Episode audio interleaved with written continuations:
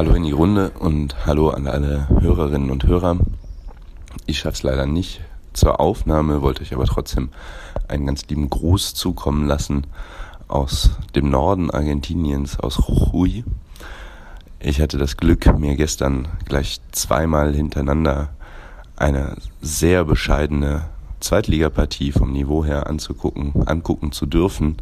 Die erste war die unserer glorreichen Fortuna und die zweite äh, im Stadion dann von Gimnasia Esgrima de Jujuy, was so viel heißt wie äh, Turn- und Fechtverein von Jujuy. Mit Fechten haben sie nicht mehr so viel zu tun.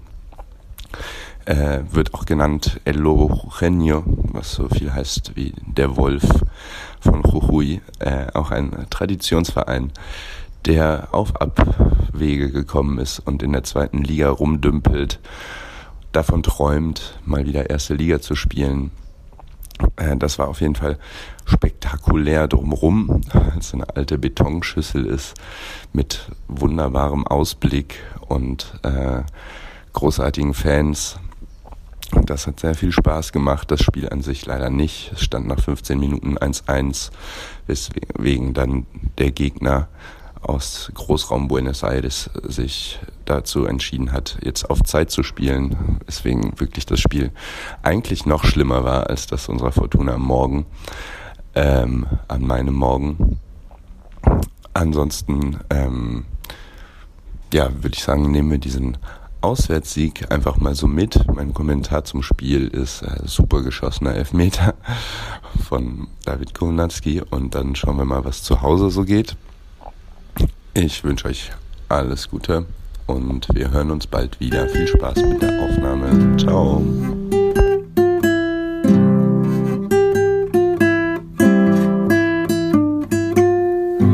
Ja, hallo und herzlich willkommen zur Ausgabe 124 vom Aus dem Exil Podcast, dem Podcast über Fortuna Düsseldorf. Ihr habt schon gehört, äh, ja, wir sind heute nicht in voller Besetzung. Ähm, der Moritz treibt sich in Argentinien rum und auch der Jan ist heute nicht dabei. Wer aber mit mir dabei ist, ähm, erstmal ein Hallo von mir, ich bin der Lukas.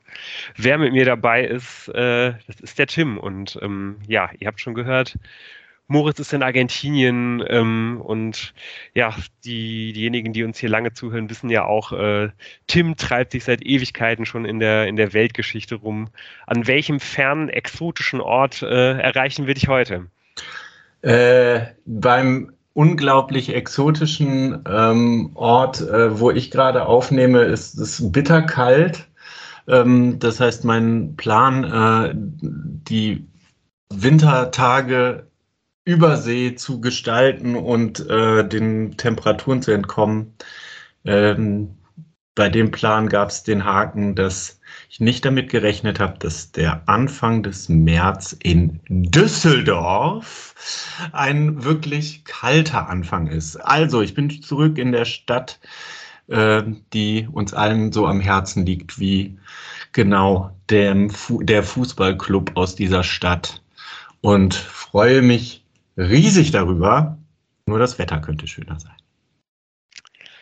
Ja, da hast du, da hast du allerdings recht, aber natürlich sind wir trotzdem auch äh, relativ froh, dich mal wieder hier zu haben. Und, äh, ja, äh, und du hast es dir ja irgendwie auch äh, nicht, nicht nehmen lassen, dir direkt äh, in den ersten Momenten äh, auf, auf deutschem Boden seit langer Zeit wieder die volle Ladung Fortuna zu geben. Ist das richtig? Ja, sicher, sicher. Also ich meine, das war ähm, schon von langer Hand geplant. So äh, ganz so spontan äh, habe ich es dann nicht gemacht ähm, und habe einen kleinen Abstecher vom Rückflug über Regensburg gemacht und ähm, bin dann doch am Ende sehr erleichtert gewesen, dass ich mit drei Punkten im Gepäck äh, nach Düsseldorf äh, fahren konnte. Ähm, alles andere ähm, wäre zu sehr ein äh, Hallo, willkommen in Deutschland, Hallo zurück mit dieser Fortuna gewesen. Also ich bin sehr froh, dass das am Ende noch geklappt hat.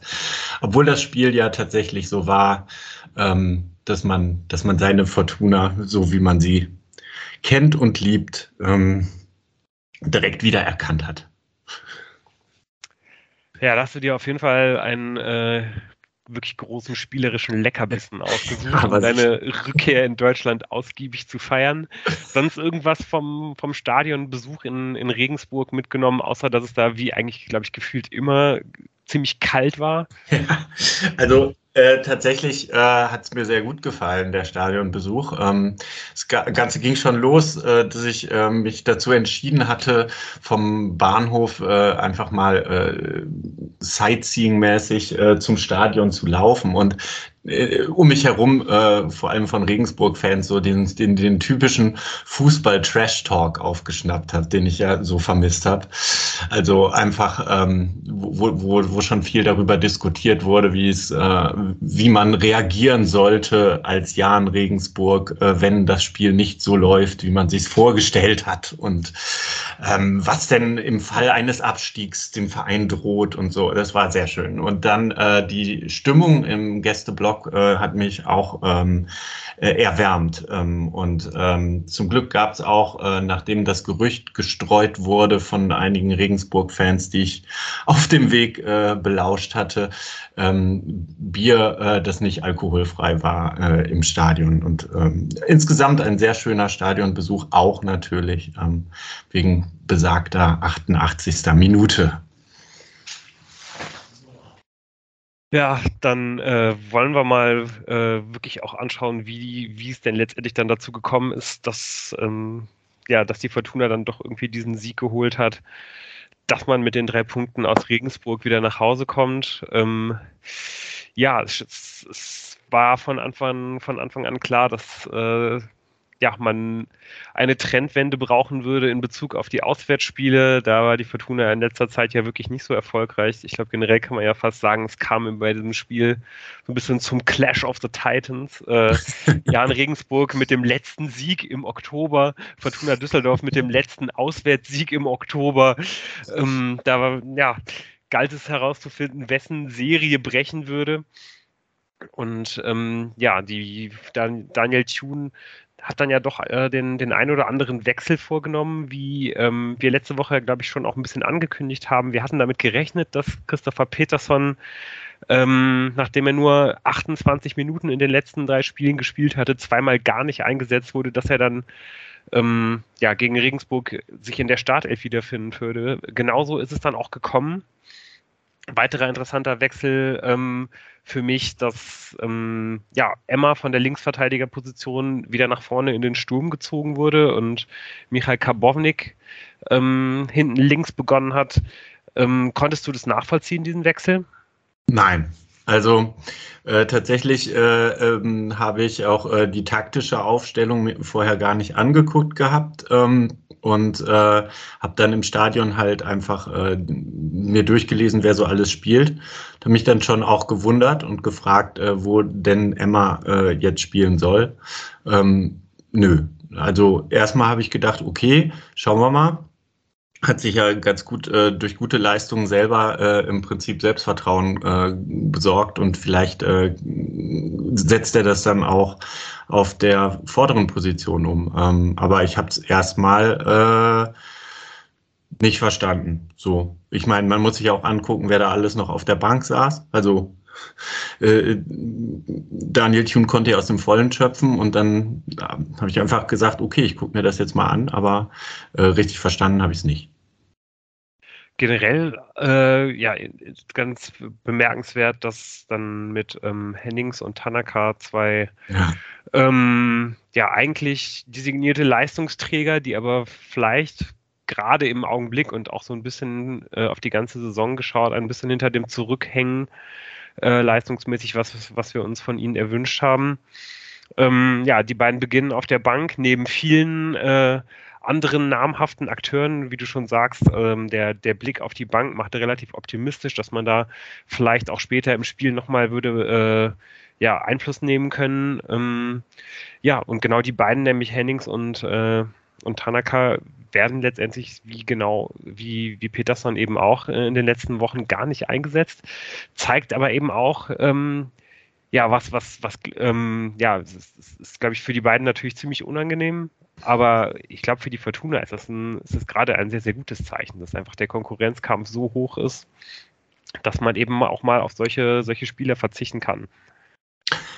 Ja, könnte man meinen. Ähm, ich sehe das ein bisschen anders. Ähm, tatsächlich, Konkurrenzkampf würde ja bedeuten, ähm, dass die beiden äh, die jetzt gar keine Minute gesehen haben, irgendwie von hinten Druck auf die etablierten äh, oder auf die an, an, am Samstag sp Spielenden äh, machen würden. Das war ist ja bei mitnichten so, sondern ist ja eher so, dass ähm, man sich aus der ersten Mannschaft durch Fehler momentan raus ähm, ähm, und dann die anderen nachrücken. Also ich sehe da leider nicht die positive Dynamik, sondern eher eine negative Dynamik, ähm, dass Spieler ähm, regelmäßig ähm, Leistungsschwankungen haben und äh, sich durch eine schlechte Leistung dann aus der Mannschaft herausspielen. Und keine Ahnung, ich gucke jetzt nicht beim Training, ob da vielleicht dann die Dichte höher ist, aber ich sehe das nicht so positiv, dass da jetzt gerade äh, sich die Spieler gegenseitig anspornen, äh, bessere Leistungen zu bringen, weil die Leistungsdichte so hoch ist, leider. Ja, hast du schon auch, äh, da hast du schon auch recht, eben ein, ein, ein Konkurrenzkampf auf niedrigem Niveau. Ja, überschaubarem Niveau. Wie das Spiel Niveau. insgesamt auch ein überschaubares Niveau hatte. Allerdings, auch ähm, wenn ich am Anfang, so gerade in den ersten Minuten, ähm, dachte, dass es ein ganz anderes Spiel geben würde. Ähm, mhm. Der, der Jan staffelte sich extrem tief. Ähm, in, in einem 4-4-2, äh, ähm, in einem typical, also wirklich einen typischen Tune-Move wurde von der Fortuna dieses System gespiegelt, auch in einem 4-4-2 oder 4-2-2-2, wenn man, wenn man so will.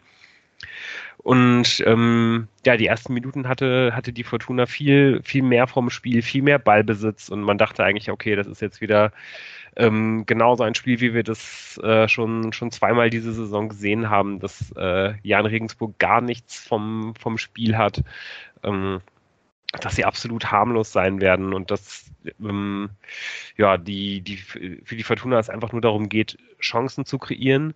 Dann kommt es aber nach, nach ein paar Minuten schon zu einer, zu einer kleinen Umstellung äh, der, der Regensburger. Man, man geht auf ein 4-1-4-1.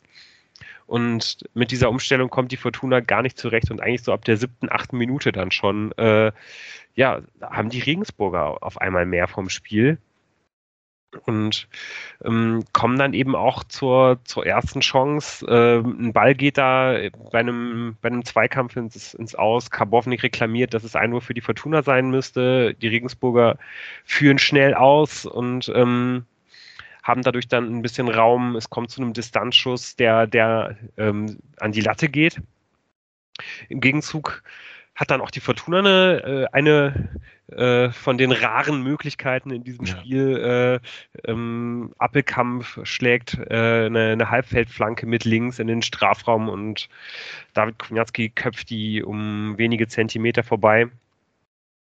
Ähm, ja, und das setzt dann irgendwie auch für die nächsten Minuten ein bisschen den Rahmen. Also ich finde, ähm, das, das ist dann eigentlich fast die interessanteste Phase des Spiels, weil es äh, relativ wild hin und her geht. Die, die Regensburger werden vor allen Dingen durch Distanzschüsse äh, gefährlich, also generell ähm, haben die viele gute Möglichkeiten, viele äh, relativ gefährliche Abschlüsse in dem Spiel, was sich dann aber am Ende zum Beispiel in so einer Expected Goal Statistik gar nicht widerspiegelt, weil ähm, ja, ich will, ich will es jetzt gar nicht Schussglück nennen, aber die, die, die Regensburger schließen in dem Spiel relativ präzise aus der Distanz ab. Da müsste ja auch dein Herz eigentlich höher schlagen, Tim. Ja, definitiv. wenn, wenn es nicht äh, äh, einfach äh, daraus äh, äh, resultieren würde, dass es auch äh, teilweise, ähm, also zum, zumindest der dritte Distanzschuss, den Kastenmeier dann abwehren muss, ähm, durch so Abwehrschnitzer überhaupt dazu kommt. Also ich meine, dass man da in die Mitte, ich glaube Karbovnik ist das, in die Mitte nur ähm, äh, den Ball äh, halbherzig wegköpfen kann, so dass es dann zu diesem Abschluss kommt. Das ist ähm, fahrlässig. Also ich glaube tatsächlich, was jeder von uns ähm, im Gegensatz zu dem 4 zu 3 äh, vor ein paar Jahren erwartet hat, ist, dass nicht jetzt irgendwie total viele Tore in diesem Spiel fallen. Und äh, ich möchte mir gar nicht ausmalen, wie sich äh, Fortuna äh, schwer getan hätte, wenn man da in Rückstand geraten wäre. Also es war schon sehr fahrlässig und man kann nur sagen, äh, dass ein äh, glänzend aufgelegter ähm, Torhüter Kastenmeier äh, uns äh, da den Arsch gerettet hat in der ersten Halbzeit. Ja, das, äh, das stimmt wohl. Ähm, aber eben auch die Fortuna hat zumindest noch so in den ersten 15 Minuten auch noch die ein oder andere gute Aktion. Also besonders äh, würde ich da gerne Christopher Peterson herausheben, der sehr viel Licht und Schatten hatte. Also ich glaube, es gab, eine, die, es mhm. gab die klare Anweisung an ihn, ins, ins Dribbling zu gehen.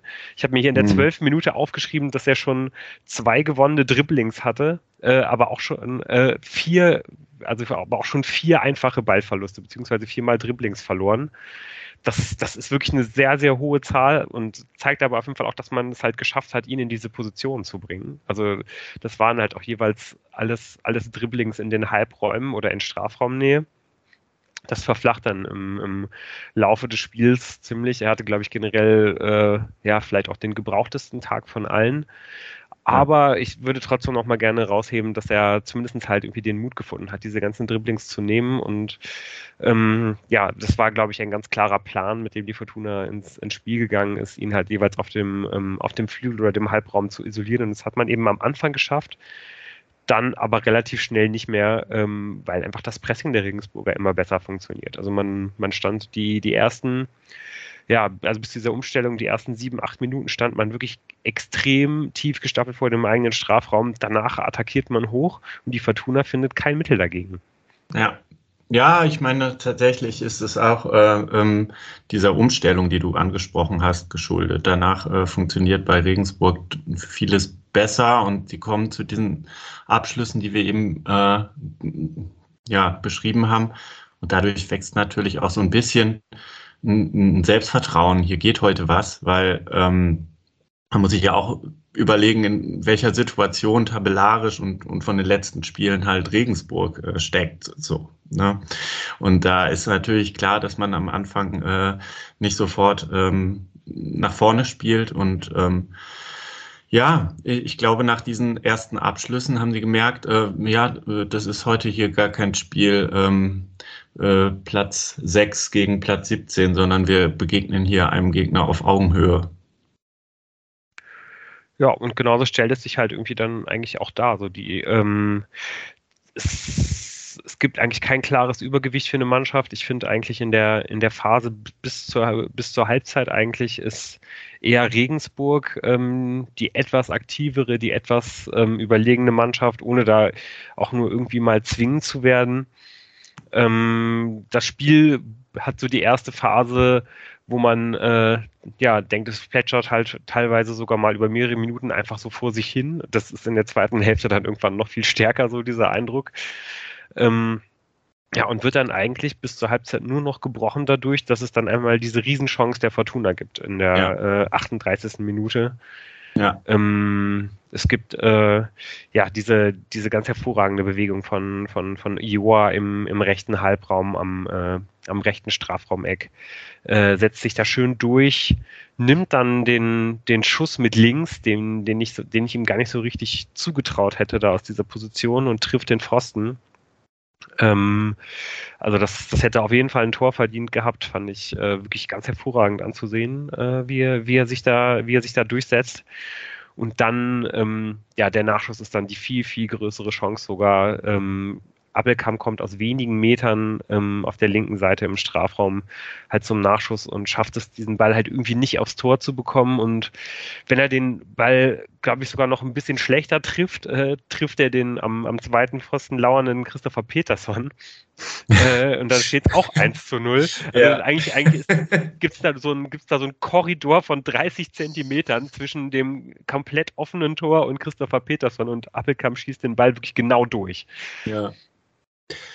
Ja, ich, ich, ich muss ganz ehrlich sagen, diese Situation, dass da ähm, Joa mal in die äh, in die Situation kommt, von, von, von außen nach, innen reinzuziehen.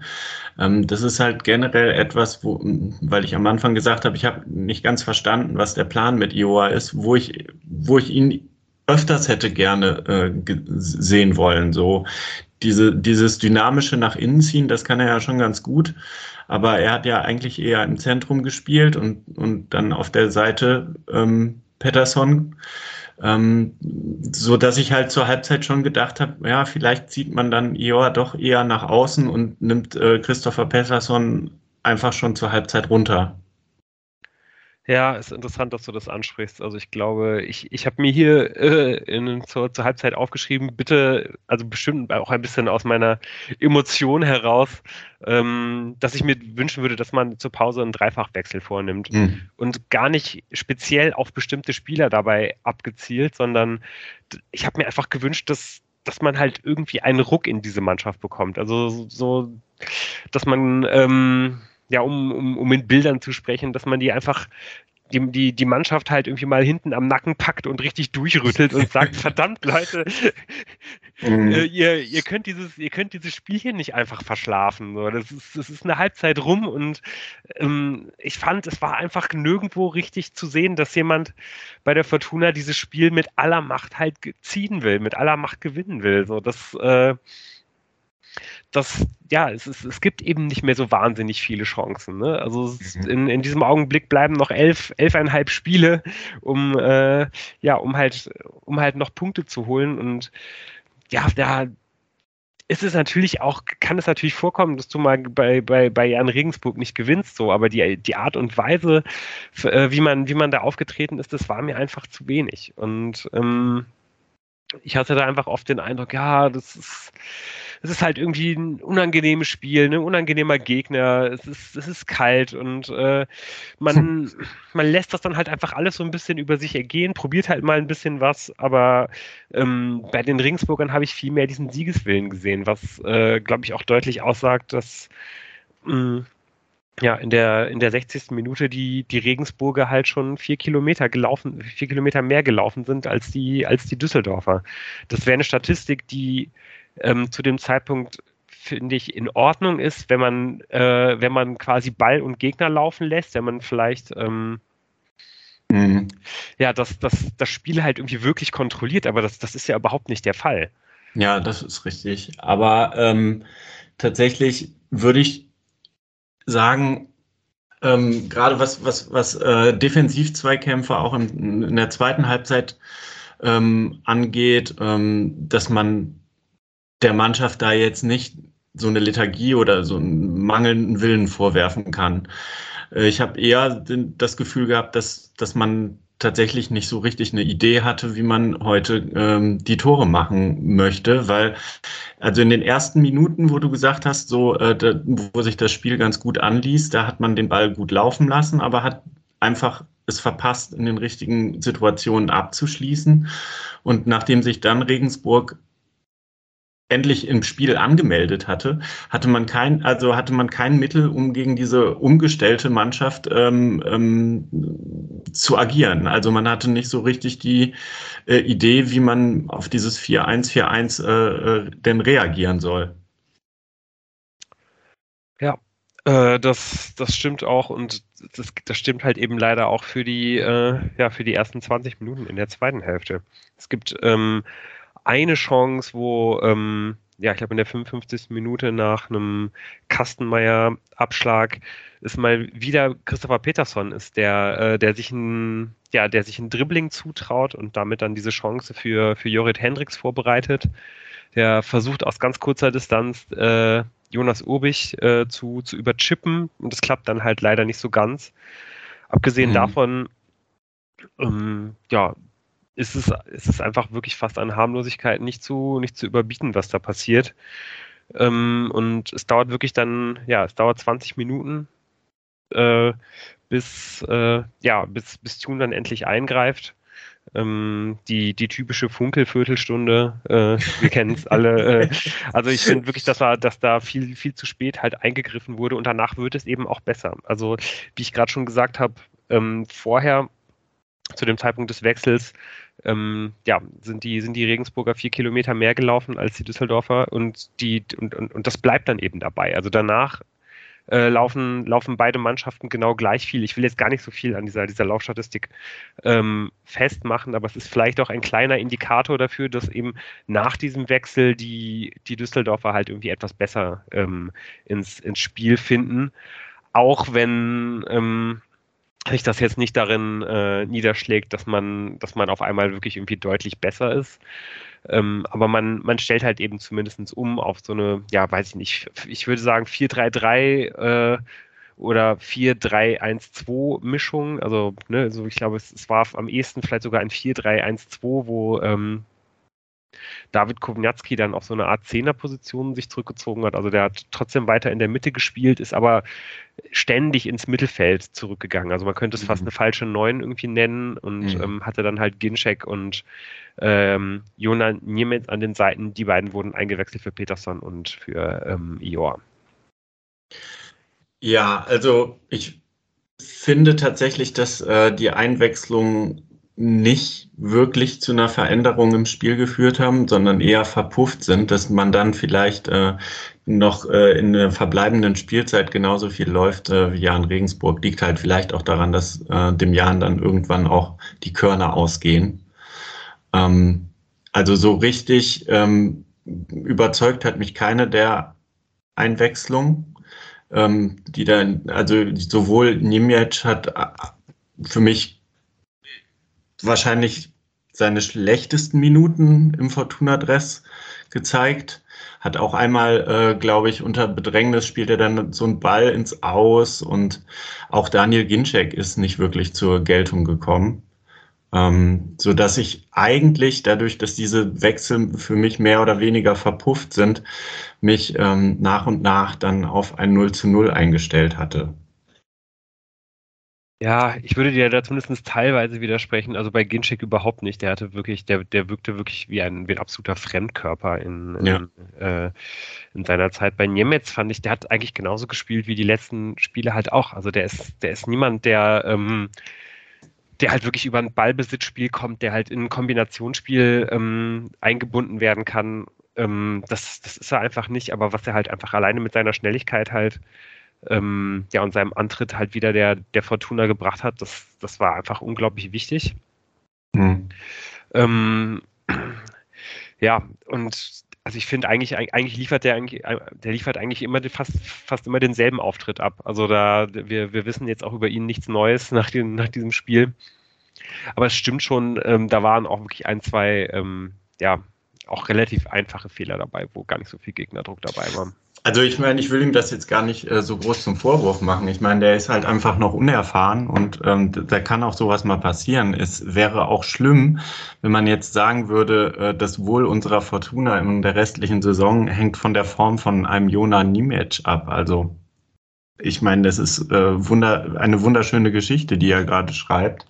Und ich hoffe, dass da noch ein oder zwei Kapitel äh, in den nächsten Wochen folgen. Absolut. Und ähm, ja, er fügt ja dann ja auch schon selber seiner, seiner Geschichte wieder ein kleines Detail hinzu, indem er eben äh, ja fast am, am Ende dieser doch relativ ereignislosen Hälfte ähm, ja wieder dabei beteiligt ist, ein Tor vorzubereiten. Es, es ist kurz vorher Felix Klaus eingewechselt worden. Also da, auch da finde ich wieder bemerkenswert, dass man, wenn man schon so eine volle Bank zur Verfügung hat, erst dann in der 83. Minute reagiert, wenn man, wenn man so harmlos bei einer derartig verunsicherten Mannschaft wie Jan Regensburg auftritt. Aber okay, am Ende äh, soll, soll Daniel Thun ja auf jeden Fall recht behalten. Er wechselt Felix Klaus für Appelkamp ein. Ähm, und ähm, ja, und schon, schon kurze Zeit später wird, wird Niemetz auf dem rechten Flügel geschickt, kann sich durch seine Schnelligkeit durchsetzen, flankt in die Mitte, wo dann Felix Klaus seinen absoluten Go-To-Move äh, mal wieder äh, zeigt, den wir schon auch länger nicht mehr von ihm gesehen haben, nämlich beim Kampf um den Ball diese eine Idee äh, vor dem Gegenspieler zu sein, so dass er halt getroffen wird und einen und einen Elfmeter zieht. Ja, also äh, damit äh, ist jetzt auch äh, tatsächlich mit dem achten Elfmeter ähm, Fortuna in dieser Statistik äh, in der Liga Spitze, den man, äh, und ich meine, das ist ja auch tatsächlich äh, mit, mit, mit ein, ein, ein Plan, also dass man sich diese Elfmeter ähm, auch verdient. Also man kann ja auch sagen, das kann ja auch ein Mittel sein, äh, durch äh, solche Spieler wie Felix Klaus, der dafür einfach prädestiniert ist, ähm, darauf zu hoffen, äh, dass man äh, das Spiel noch so entscheiden kann. Und ähm, wunderschön ist es auf jeden Fall dann zu sehen, äh, mit was für einer, einem Selbstvertrauen ähm, in dieser wichtigen Situation ähm, dann der Elfmeter von Kunatski auch verwandelt wird. Also endlich, dass man da nicht irgendwie äh, noch eine Elfmeterschwäche herbeiredet, weil eigentlich kann er es doch. Ja, das war schon ziemlich cool gemacht. Ähm, und ja, natürlich irgendwie auch ein bisschen folgerichtig, dass, äh, ja, dass man an so einem Tag, wo man, wo man komplett harmlos ist, dann am Ende doch irgendwie das David Kovnatski-Tor erzielt, dazu noch durch einen Elfmeter. Also das, das drückt irgendwie ja schon auch die, die, die Harmlosigkeit so ein bisschen aus, aber zeigt halt eben auch, man hat eben trotzdem noch diese, diese individuelle Qualität und man hat dann eben auch die Mittel, um sich äh, auch in, in, in Spielen, wo halt nichts geht, dann doch irgendwie in so ein, in sein Spiel derartig reinzubeißen, dass man es dann doch gewinnt, auch wenn man es eigentlich gar nicht so richtig verdient hat. Man, man schwimmt dann ja auch äh, noch die, die letzten Minuten ziemlich dabei, das zu verteidigen. Ich hatte auch einen kleinen, ich, also ich habe da auch ähm, einen, einen kleinen Schreck bekommen, als man dann Kovnatski auswechselt und Georgie Device bringt. Also zum einen, weil, ja, wenn jemand in der Saison dafür steht, äh, mal einen fetten individuellen Bock drin zu haben, dann ist es Georgie Device. Außerdem hat, hat mir Kova äh, nach, nach diesem 1 zu 0 nochmal richtig gut gefallen. Also den, den hat es danach nochmal richtig gepackt. Der hat zweimal irgendwo in der gegnerischen Hälfte nochmal irgendwelche Bälle mit aller Wucht ins Ausgegrätscht. Also der, äh, der war dann danach nochmal richtig angezündet. Ja. Auf der anderen Seite ähm, muss man natürlich auch, glaube ich, da ein bisschen den, den Trainer verstehen, der halt sagt, der, äh, ja, er, er muss halt Jordi Device vertrauen. Ne? Und ich glaube, es ist eben auch unglaublich gut für Jordi Device, nachdem er vor, vor zwei Wochen äh, auch in der, in der Schlussminute eingewechselt wird, um da halt irgendwie noch ein bisschen was zu reißen. Ähm, und dann diese gelb-rote Karte bekommt, dass er jetzt eingewechselt wird und man dann halt dieses Spiel über die Zeit bekommt, ähm, weil ja, auch da muss es ja dann einfach in den, in den nächsten Wochen mal ein bisschen bergauf gehen und das war jetzt ein erster, ein erster Schritt und das ist auf jeden Fall auch schön zu sehen. Ähm, ja, was mir noch sehr negativ aufgefallen ist, ähm, ist ja. dann in den letzten Minuten das Abwehrverhalten von, ähm, von Michael Karbovnik. Also ja. es, es gibt eigentlich noch zwei oder drei Situationen, wo die Regensburger nochmal relativ gefährlich vors Tor kommen und jedes Mal ist ähm, Karbovnik irgendwie beteiligt, ja. indem er äh, einen, einen, einfachen Fehler macht und ähm, ja, das, das hätte auf jeden Fall nochmal ganz, ganz böse ausgehen können. Also es ist auf jeden Fall so, dass er ähm, seit Wochen seiner Form aus der Hinrunde hinterher läuft und mit eine Problemzone im, im, in der Mannschaft momentan bildet. Man kann nur hoffen, dass äh, er mal wieder ein Spiel ohne solche Wackler durchbringt, weil ähm, ja, äh, es ist halt tatsächlich, muss man dann sagen, am Ende äh, zum Glück äh, nur äh, Jan Regensburg gewesen, ähm, weil man möglicherweise mit äh, so einem wackeligen Außenverteidiger gegen andere Mannschaften ganz andere Probleme bekommt. Ähm, ich möchte noch am Ende hervorheben, dass äh, Matthias Zimmermann für mich ein gutes Spiel gemacht hat. Er hat am Ende auch noch viele wichtige Zweikämpfe in der zweiten Halbzeit äh, entschieden. Ähm, und dass mir mit Abstrichen doch äh, Jorit Hendricks ganz ordentlich äh, gefallen hat. Also er hat auf jeden Fall, ähm, es ist viel über ihn gelaufen. Er hat die, die, die meisten Ballkontakte bis auf äh, aus der Abwehrlinie. Und ähm, er hat auch gezeigt, dass er möglicherweise ein zentraler Spieler sein kann, wenn sich Ao Tanaka ähm, nicht in den nächsten Wochen bekrabbelt und äh, zu seiner äh, WM-Form zurückfindet.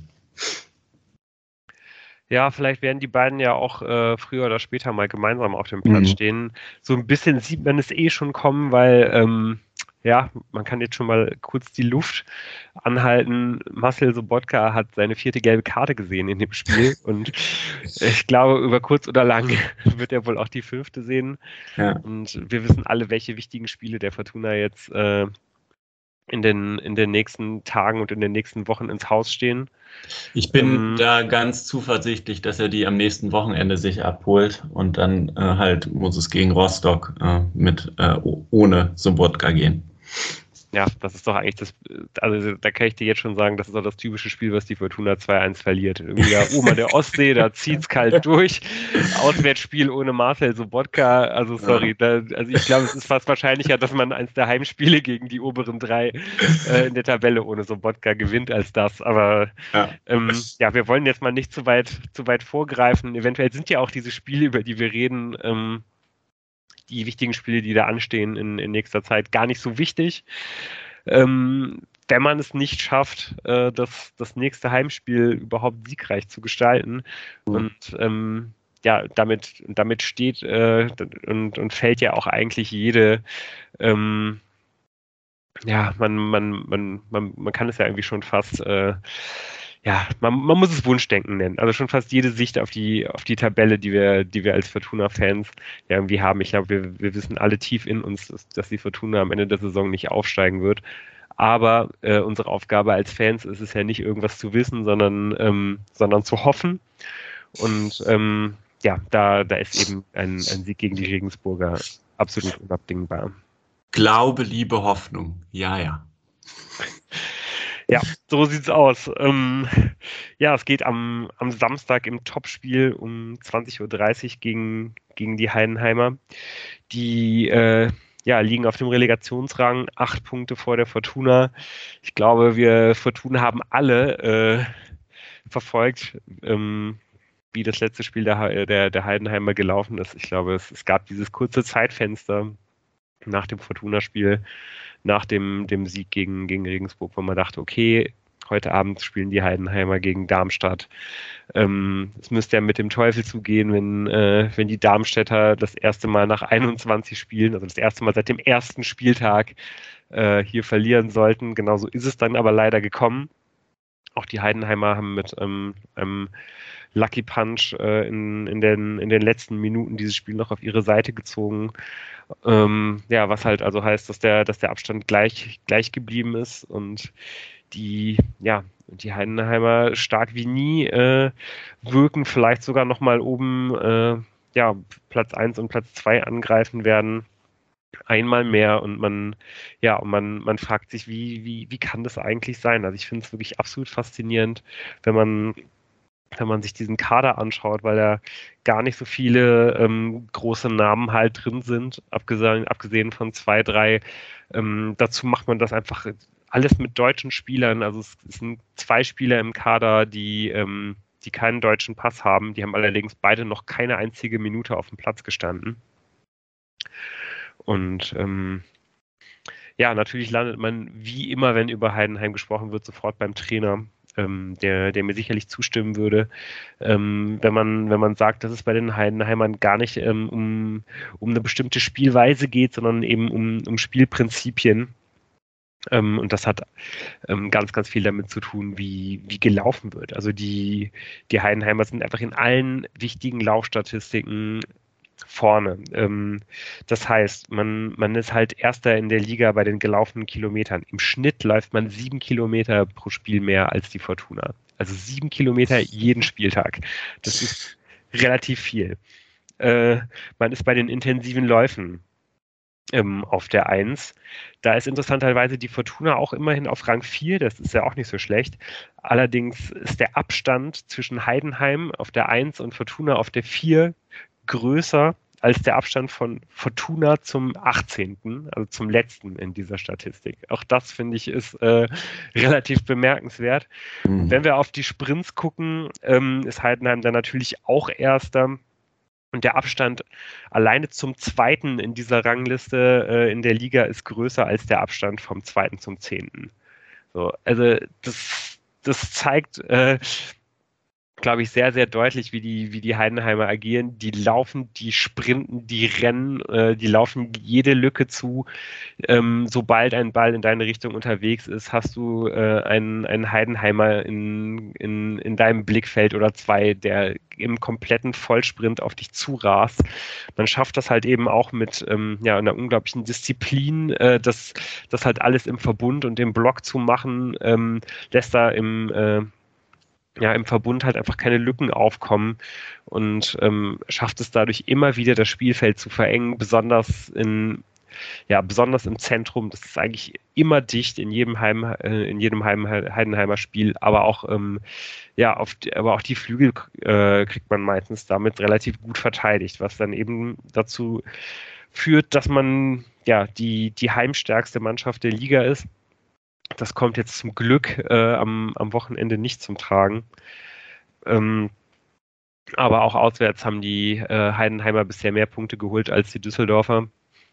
Ähm, was ja gar nicht so viel heißen muss, weil ja auch die Fortuna ehrlich gesagt gar nicht so auswärts stark ist. Also ist das vielleicht eine kleine Chance, ähm, ja, für die Fortuna. Es gibt natürlich noch viel mehr äh, ähm, Metriken, wo man sieht, dass die Heidenheimer da ähm, Erster in der Liga sind. Auch das sagt einem, glaube ich, viel über die, über die Spielweise. Zum einen sind das die gewonnenen Kopfballduelle. Also die, äh, die, die Heidenheimer sind äh, generell auch sehr groß und sind dann eben auch sehr gut darin, diese, diese Duelle für sich zu entscheiden. Äh, deswegen wird viel mit langen Bällen ins Mittelfeld gearbeitet man ist Erster in der Statistik äh, ja, von Fouls in der gegnerischen Hälfte. Also das heißt, wenn man eben nicht ins Gegenpressing kommt, wird sofort mit, ähm, mit, mit Fouls am besten am gegnerischen Strafraum oder da, oder oder ein bisschen zwischen Mittellinie und gegnerischem Strafraum der ähm, der der Konter der Gegenangriff schon unterbunden. Das macht normalerweise dann auch immer Tim äh, Tim, Tim Kleindienst. Das ist auch äh, eine Statistik, wo er immer seit seit Ewigkeiten schon vorne liegt und versucht dann halt eben, wenn man selber in Ballbesitz ist, ähm, ja, auch sehr, sehr viel über Flanken halt irgendwie zu, zu treffen. Auch da liegen die Heidenheimer vor den Düsseldorfern. Die Düsseldorfer sind da ja auch historisch immer weit vorne äh, in, den, in den letzten Jahren. Und ich habe Tim Kleindienst schon angesprochen, ähm, ja, wahrscheinlich ähm, der, der herausragende Spieler in der zweiten Liga in dieser Saison neben, ähm, neben David Kobniatski mit äh, 15 Toren auch führender in der, in der Torschützenliste, zwei Meter groß, extrem durchsetzungsstark, guter Abschluss. Und ähm, der hat das große Glück, dass die, die Regensburger vom, äh, ja, dem, dem Gegner, über den wir eben schon gesprochen haben, nämlich von den Regensburgern, ähm, ja, Niklas Beste vor der Saison verpflichtet haben und damit mhm. einen, einen Spieler, der ähm, ja, anscheinend wie gemacht ist für die Regensburger starker linker Fuß äh, für, für den linken Flügel und äh, hat unglaublich starke Standards und ähm, ja, ich glaube auch schon 14 oder 15 Scorerpunkte, hat jetzt auch das entscheidende Tor gegen die Darmstädter gemacht. Ähm, ja, auf den wird man auch unglaublich auf, äh, aufpassen müssen und deswegen gehe ich eigentlich auch fast davon aus, dass ja, Felix Klaus wieder beginnen wird von Anfang mhm. an, weil ähm, ja, Matthias Zimmermann wird viel Unterstützung gegen, gegen Beste brauchen und da sehe ich eigentlich Felix Klaus als denjenigen, der, ähm, der, der da auf der, der Seite der verlässlichste ist. Oder was, was denkst du?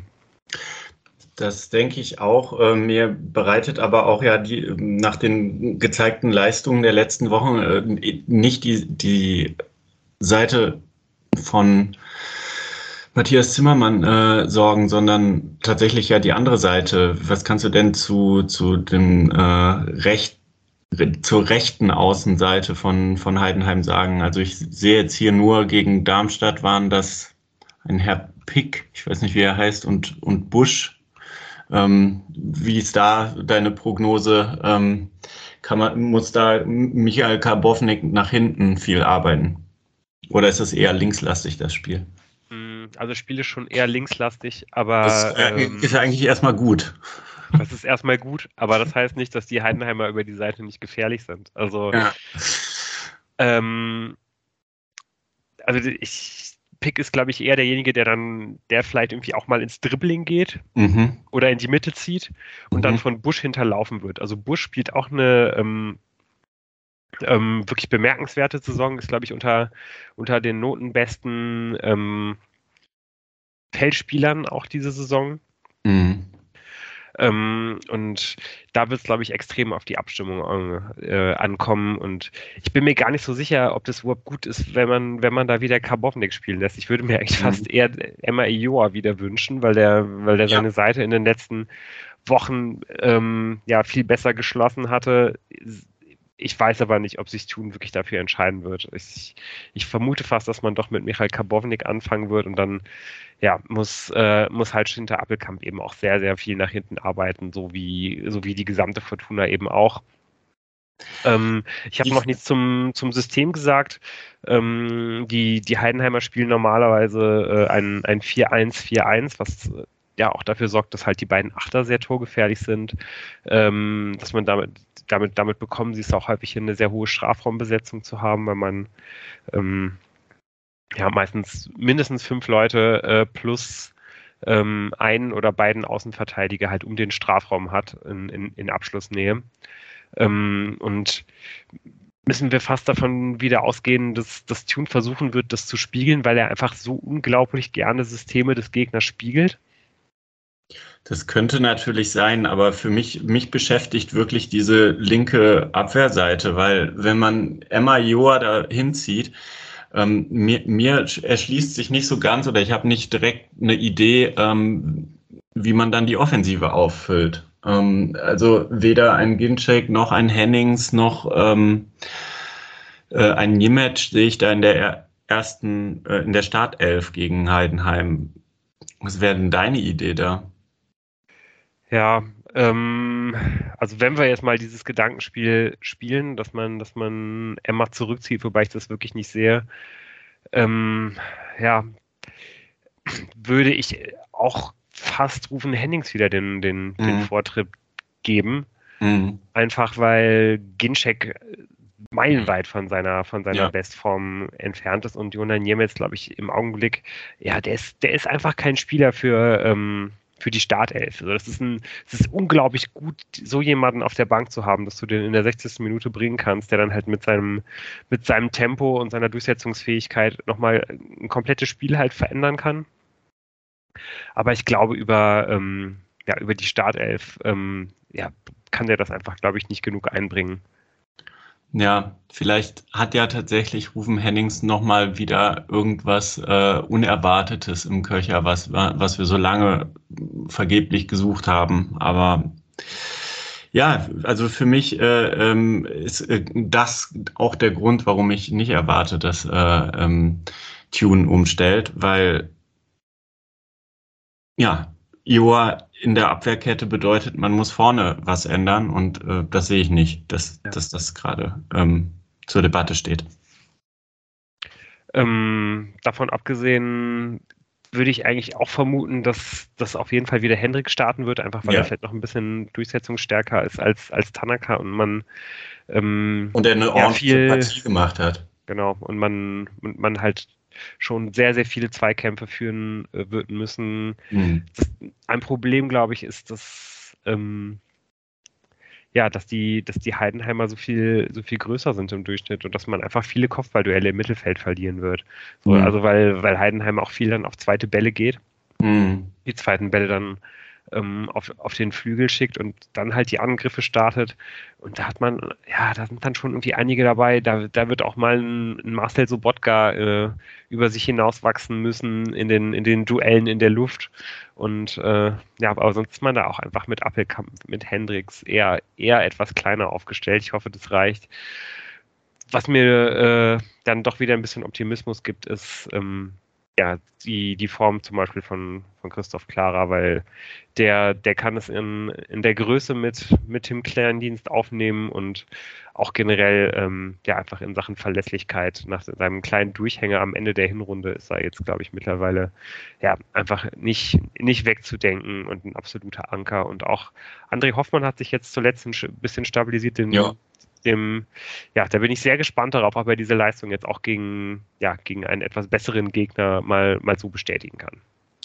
Und ich finde tatsächlich, ähm, man darf nicht den Fehler machen und ähm, sagen, ja, wir sind hier der, der, der, der klare Underdog, wir lassen jetzt Heidenheim spielen, sondern es ist ein Heimspiel. Wir, man, man ist in der Heimtabelle äh, trotz eines Spiels weniger Dritter und ähm, man muss einfach mit einer breiten Brust auftreten und sagen, ey, ihr mögt noch so äh, gut gespielt haben und, und gepunktet haben in den letzten Wochen, aber das ist hier unsere Arena. So, also Einstellung und Aufstellung müssen stimmen.